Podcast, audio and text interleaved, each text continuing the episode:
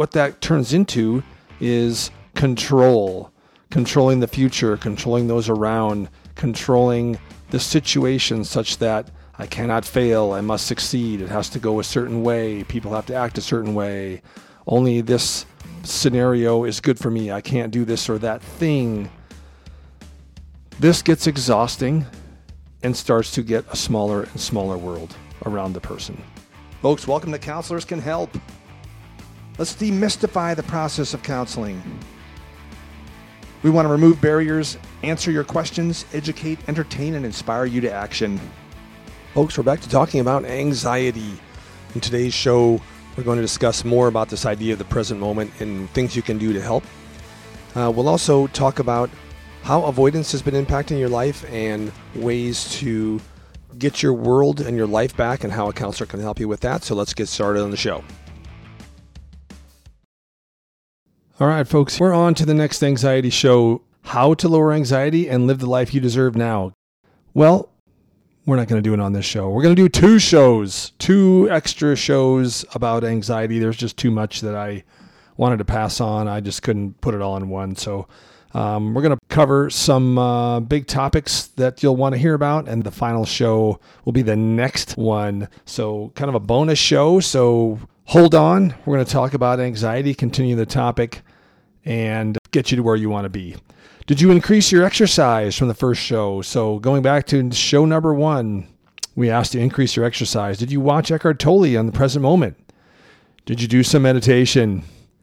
Did you do the bonus activity and order the book? If you did, then you're on your way. That's a great first step. So these are all things that are just seem so basic and so um, almost too simple, but are a massively important base for you to start working on your anxiety. Uh, in the last show, we talked about learning to be present. In general, most folks that struggle with anxiety are future thinkers, worriers, and also go back to the past too, but the future is very prevalent with anxiety. Lots and lots of thoughts about the future, what's about to happen. And so, what that turns into is control, controlling the future, controlling those around, controlling the situation such that I cannot fail, I must succeed, it has to go a certain way, people have to act a certain way. Only this scenario is good for me. I can't do this or that thing. This gets exhausting and starts to get a smaller and smaller world around the person. So much controlling the future and those around can be a big strategy, but what Tolle talks about is how the present is important and not being present can drive you insane. Being present is noticing and acknowledging what is, acknowledging what is. That's a big word in this idea. So acknowledging is just saying this is the situation. You've heard people say, and it's a little bit of a cliche, it is what it is. Some people hate that statement, but it's in some ways a way of doing this, and that is to say, this is not good or bad. It's just the way things are currently. It doesn't mean I can't work to improve them in the future. It doesn't mean this isn't exactly what I asked for. It just means this is how it is and accepting how it is, acknowledging what it is, is not saying you like it or dislike it. It's just acknowledging the fact that this is the present moment. So, this is a very hard thing for many people because most likely there's a lot of dislike or complaining about the present, such that the person checks out and starts thinking about a bunch of other things. Mostly critical or complaining thinking about what could be or should have been or what they should have done three years ago, all leading to the fact that the now is not acceptable. It is not an acceptable state. It is not an acceptable place. Anxiety is here now. I don't like my anxiety. And therefore, now is sort of a living hell. Well, you're confusing the two.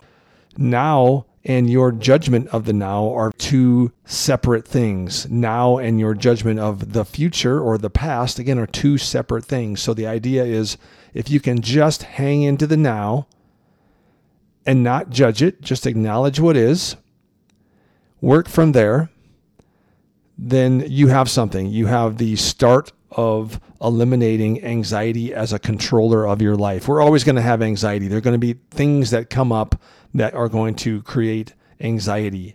For example, you have a loved one, they get into a car accident, they've been taken to the hospital.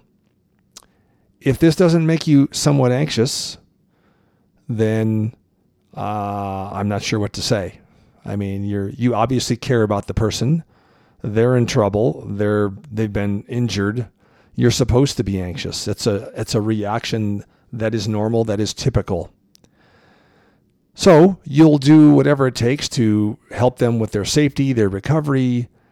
But it's not about saying, well, I can't be anxious, therefore don't come talk to me, don't bring me your problems. No, of course not. You override your personal anxiety about the situation and you address the issue, the present. This is acknowledging what is. If you can stay in that moment and do what needs, then it's most likely you'll have less anxiety about the future. This is essentially the scenario and the, the, the theory, I guess, in a nutshell. So, what you can do to start working on this is an exercise that I propose, not exercise as in uh, going to the gym, but exercise as in give this a try. Notice in the next day or so just how much you leave the present and where you go. You can set your watch or a timer for every hour or two to just go off somewhat randomly and note in that moment when the alarm goes off where you are mentally. Maybe jot down a few notes on your phone. This is a great bit of info for you or your counselor if you're going to therapy and, and dealing with this issue and are trying to learn about it. This is something that you and your therapist can can work on. They can help you with this and help you start to learn or notice the moment and what's going on. So until you really do this kind of thing, it's almost impossible to really know or tell just how much of this you're doing. The reason is we do it so effortlessly. We so quickly move from one thought to the next that has nothing to do with the now. And those thoughts can take you to quite horrible places.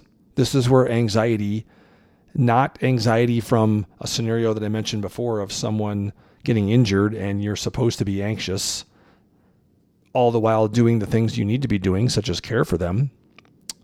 This is where anxiety takes control and says, No, I can't do these things. I can't go to these places. This is not the thing that I can do because it's making me anxious. I can't do this because it makes me anxious. What we're talking about here are things that really logically you know you should do, and on some level want to do on some level it's part of your core values of how you see your life being, the kind of person you want to be.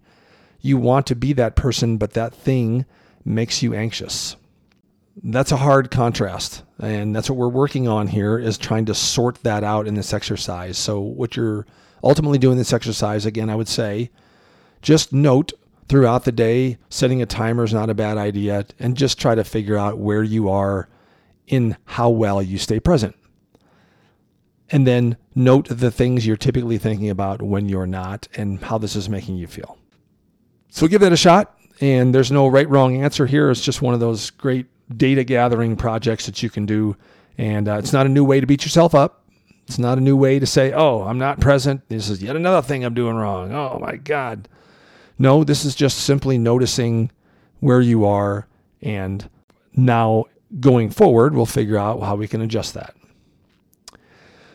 Some people say or wonder is planning okay or how they're supposed to plan for the future if they have to be in the now. And I would say planning is okay. Planning is a, is a deliberate act about something in the future that you know is going to take place. You know you need to be doing it. You have to set up for it. You're having Thanksgiving dinner at your house. You're probably going to need to plan for that. Who's coming? How many chairs to set out? What are we making? Do we have the ingredients? That's all fine. All of that is fine. What is different, what is not planning, is thinking about how anxious it's making you, how stressed out you are, how good your life will be when this is all over because you hate having family at your house and Uncle Joe is just going to get drunk and he and Aunt Sally are just going to talk about politics and you know whatever. You're you're building all these scenarios in your head and basically putting labels on what they're going to do, how it's going to happen, um, how upset everyone's going to get. That's not planning. That is now going off into the future and just creating a world of scenarios that make you anxious. And really, you have no control over, or mostly no control over in this case. And focusing on that can really make you not want to have Thanksgiving dinner at your house. Well, what if part of your value system is you you love the holidays, you love you want to have family. You want to have family gatherings, but they're hard currently. They're they're tough. They're tough on you. Can you see where this is a problem? Can you see where this is a, a collision of ideas here? And what one way of going about this, we'll talk about in the next show, is this idea of values and, and how you handle a situation like this. Something that you know or want to have or want to be doing or want people to say, hey, you are this kind of person. You want to be that kind of person, but anxiety is stopping you from being that kind of person. That is a dilemma we'll deal with definitely on the next show. Uh, it's a little hard to get into over this medium here because it does. I do have a great way of presenting that in the therapy office, and uh, honestly, I'm I'm battling with how to present that because it's uh, it's a little bit of a challenge. So I'm going to work on that.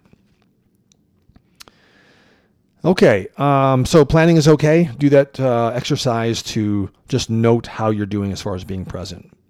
Uh, how to get present. Now, some may say, well, all right, I've noticed now that I'm having trouble staying present. Um, really not sure I'm very good at that. How do I do better? And there, there are a bunch of ways. Meditation is certainly the first and obvious one that people use to get present or practice that. And I would say that's great, but you can't live your life that way. You can't just constantly stop and throw down and, and meditate for five, ten minutes, what have you, because it's just not realistic. Um, it does not just flow into life meditating constantly. There's got to be some other way. So there are other ways to meditate, um, but we can exclude meditation for this discussion and just say things that bring you or make you more present are generally somewhat meditative, and, and this is what we're talking about being present. So they're generally things that you like to do and things that keep your mind involved in what you're doing currently. So there was a study a number of years ago, and they and they sort of know the answer to these things, but they just asked what people felt like they were the most present. What activities do people feel like they're the most present and and in the moment? They didn't spend a lot of time getting down in the weeds here, but it was just sort of basic ideas. This is sort of the the the uh, Family Feud idea. Give give me the top three things that people feel are they are the most present. Uh, number one, sex. Makes sense, right? You're you're kind of involved, and probably not thinking about what's going on with the boss uh, what's going on in politics, uh, you're able to stay focused and stay in the moment. And if you're not, well, then there's obviously a problem here where if you cannot stay focused on what you're doing, enjoy what you're doing, being with the person, then obviously that's going to have an impact. So, um, this is a great one. Hobbies are the next one. Um, and, and this is a very wide blanket term, hobbies. This could be playing sports. This could be, you know, building things, um, doing whatever. Anything that you feel is meaningful, uh, you enjoy doing, that takes some degree of effort, some degree of um, focus. Uh, those are great things to uh, people say, hey, these are things that help me stay present. The last thing is conversations with friends or any sort of kind of involvement when it comes to just talking, just talking about issues, nothing in particular, doesn't have to be. But these are activities where people say they're generally present. So we can use this as somewhat of a template of saying, well, if I, I need to get more present, maybe there are some ways that you can just stop and do some things that you, these are all things that people enjoy, obviously. Um, there's ways to go over the top or abuse all of them. Ultimately, you're trying to find how you can fit these or things like these things into your life that get you more present. So, if you're having trouble with this, one exercise would be to say, if you've got a dog, take the dog out for a walk. If you've got um, a spouse, hey, let's everybody go. Let's just have a walk. Let's talk and let's get a little bit of exercise and just and try to focus on just being present and in the now and not turning the walk into or the talk into a complaining exercise or something you know that has gone wrong. So um, there are ways to be present that are just simple things that you can engage in in your life. And you can see how people tend to again overdo this. Um, sex porn um, that kind of thing. Hey i'm just going to get involved in constantly doing that. Oh how about gaming how about uh, gambling? These are all things that can take your attention and take them away from your life. Maybe generate their own stress to some degree, depends on what you're talking about. Uh, but playing, uh, in this case, modern day uh, video games can get very involved and quite involved, and people can kind of lose themselves in them. So, in their mind, they are present. They are taking part in an activity, but obviously, if your life is not moving while you're doing this thing, you shouldn't be doing this all day long. I mean, this is this is supposed to be an activity. It's not supposed to be your life. So the bottom line is find things that you do find enjoyable and can focus on. And these are great ways to start helping you become more present. Okay, so I want to highlight something here. We're talking about activities, and there's a couple of key points to mention here when I see folks in the office, typically, especially with anxiety, they're quite busy. These folks have spent a lot of time and effort into going into trying to solve the current problem, the thing that's making them anxious. They focus more and more and more of their attention on this problem that seems pretty unsolvable, and they stop doing a lot of things they actually enjoy. So, this when I talk about activities or doing something that you enjoy, this is mostly focused on trying to regain your life, get some sense of balance back in your life, and get back to doing some of those things that you may have stopped doing months or years ago that you used to enjoy. And there's really no explanation to say why you stopped doing those activities or why you do less of them other than I don't have time. I am involved in trying to solve my problems. My life is too busy. I don't have the time. I have kids. I have this. I have that. And those are all legitimate concerns.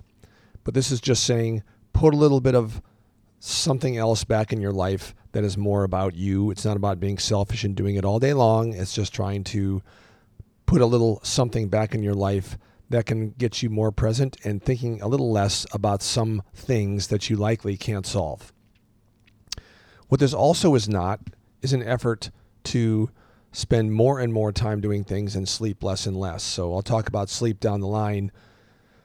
But this issue is not to say you have to do more things in your life and you have to do more and more activities. It's trying to get you to see that the time you've been spending perhaps on trying to solve the problem is taking up all the time in your life. And it's time to look at your life, how you spend your time, perhaps reprioritize and get things in more of a balance and one that is more uh, sustainable balance. Um, I want to talk about a few uh, topics now that uh, I, I, will cover in the future. One is sleep. Matthew Walker, uh, he has a great book called Why We Sleep. And in this are a great number of ideas and things that uh, I'll definitely be talking about in the future. But sleep is certainly a consideration when it comes to anxiety. Uh, I've learned a lot from his book, um, and it can affect your, your mood, certainly. And generally, people that have anxiety are having trouble sleeping. Reason? Mind is racing. Generally, that's a main complaint about people with anxiety. Other other things too, but anxiety is certainly a reason why or how people lose sleep, are not able to get to sleep, and it becomes an issue. And it's certainly not helping you. So we're going to talk about that in the future, but definitely a great point of discussion there when it comes to what's keeping you probably in an anxious state for one is not sleeping well is certainly one of those things and so helping to get sleep becoming more present being able to slow down your mind you can you can see how these are all great tools that we've talked about that start to bleed into all areas of your life, and sleep is certainly one of those. So I, I invite you to um, do these things we've talked about. You may be surprised that it starts to impact your sleep in a positive way. Okay, so the next thing I want to get to is, uh, which I, I think I promised on the last show, is a mistake people get caught up quite often when dealing with anxiety. And that is this. So, avoiding things that make you anxious is good for fighting anxiety, right? And the answer is wrong. In fact, avoidance is one of those things you should not do when struggling with anxiety. Avoidance is a huge topic, a huge problem that people have when uh, dissecting or trying to figure out their anxiety. What is avoidance? What does this look like? Okay, so going to give you my scenario. I think I mentioned it on this podcast before of what happened to me many years ago. So I'm living my life. I'm starting to have panic attacks. Well, avoidance is a when people that have panic attacks, which is quite frightening, what they start to tend to do is to avoid places, spaces, things that were happening at the last panic attack because now the number one goal is to avoid panic attacks. So they think, well, I was doing this thing or in this activity, and I'm going to avoid doing that thing or that activity or going to that place because that's where I had the panic attack. These places are generally things like grocery stores, ball games, concerts, airplanes, um, you name it. Where they had a panic attack, that's the thing they now avoid doing. Okay, so you can start to see sort of the common sense of this avoidance by saying, well, that thing gives me this adverse reaction. I'm just going to cut that out of my life. Sounds reasonable.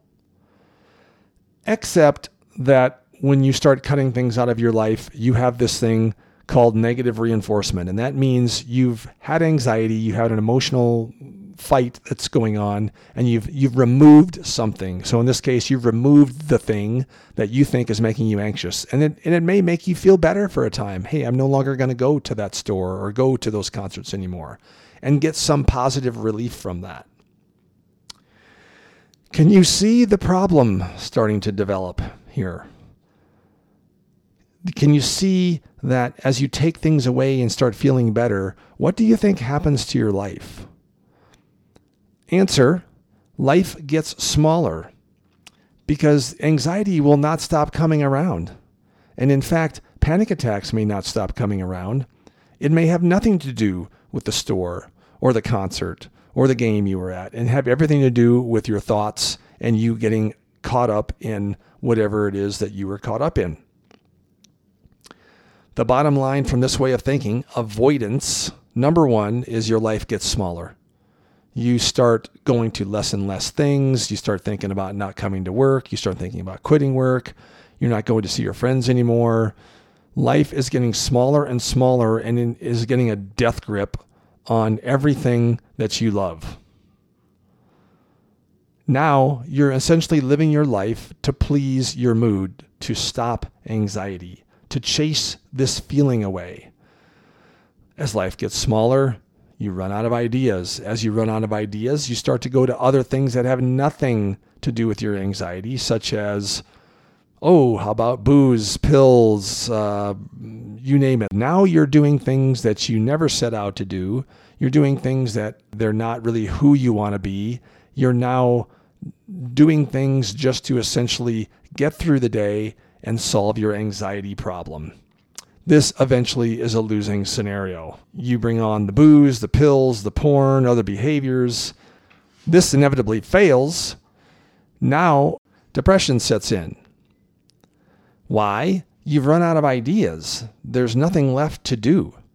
This is where suicidal thoughts start to generate because you're you're backed into a corner essentially. You don't know how to stop your anxiety. There are large things like panic or whatever's going on. You have no answers for this. Your life is focused on your mood, your anxiety level, and now you're in a corner. So can you see how avoidance and the act of focusing only on your anxious thoughts or mood can start to be a spiral.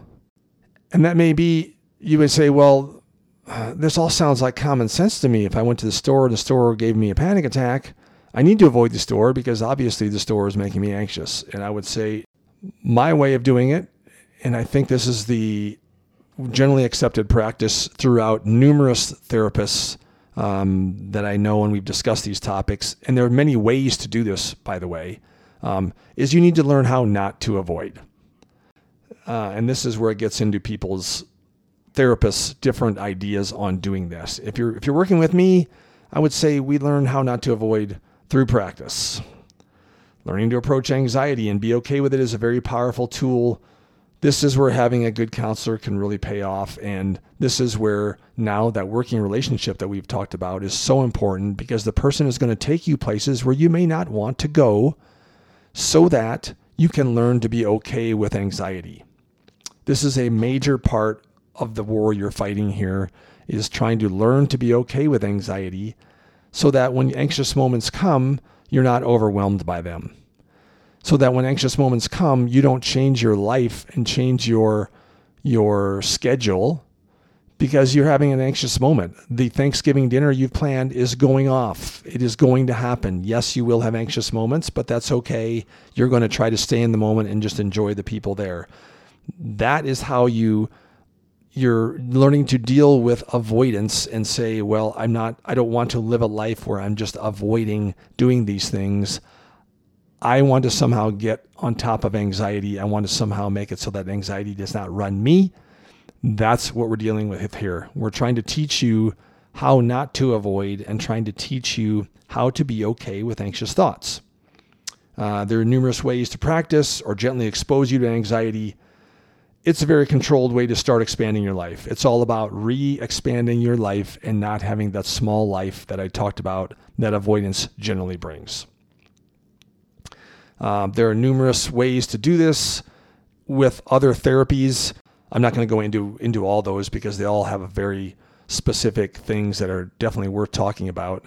But there are many creative ways that a therapist can help you ultimately work through anxiety and make it such that when you feel anxious moments, you don't avoid, you don't do things that are not in accordance with your values, you don't do things that are just chasing the feel good, because ultimately that will not win. So, the exercise I've given you uh, as we close out this show is one of just noticing your thoughts and trying to jot them down. Ultimately, that is a very hard problem. I'm, I'm, I'm, i must warn you it's really not about catching what thought you're specifically having. It's about catching the fact that you're not present at all. It is very hard to notice these types of things because we do it so effortlessly. We do it without even thinking about it, oftentimes. So, this exercise for you is to help you learn to see these things. Meditation is to help you learn to see these things, to catch yourself in these moments so that you don't get swept away by them. These are the things that are keeping you in anxiety. These are some great basic habits and things that can help you get out of this. So I hope you've learned a lot today. And this is, again, why I've, I've broken this up into another show because there's just too much to cover. Um, today we've talked about really big things about avoidance and more on the present moment that I think are just important ideas. Just some good general food for thought and things that you want to put into your life. And if you put those into place, you will be able to lower anxiety. These are concrete ideas that don't take a lot of thought, honestly. They're quite simple, they're fairly straightforward. They just take a focus and a, a will to, to work on them. A great therapist, counselors can help. All therapists know how to do this and know how to help you with this. This is a very basic thing that every pretty much therapists works with on some level. There are great folks out there that can walk you through this and help you catch when you're doing this. And, and they'll do this in the therapy room when you're talking. There's, there's lots of great ways for you to learn what these thoughts are, how to change them. There, there are numerous ways to go about that and I invite you to take advantage of that. So uh, give this stuff some thought, do the exercise that I talked about, and we'll see you again on the next show to discuss how to lower your anxiety, get the life you want to live. We'll do that on the next time on Counselors Can Help.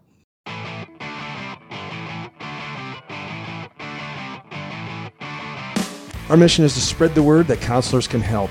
We want to teach you how to get started and get the most out of therapy.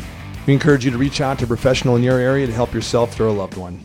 Thank you to Kelsey Fink, our production assistant and chief of technology and social media. Thanks to Aspire Counseling at aspireut.com for their support. If you want to know more about how counselors can help, go to counselorscanhelp.com. We have lots of resources, information, and we update it all the time. We'll see you next time on Counselors Can Help, a production of Merge Publishing.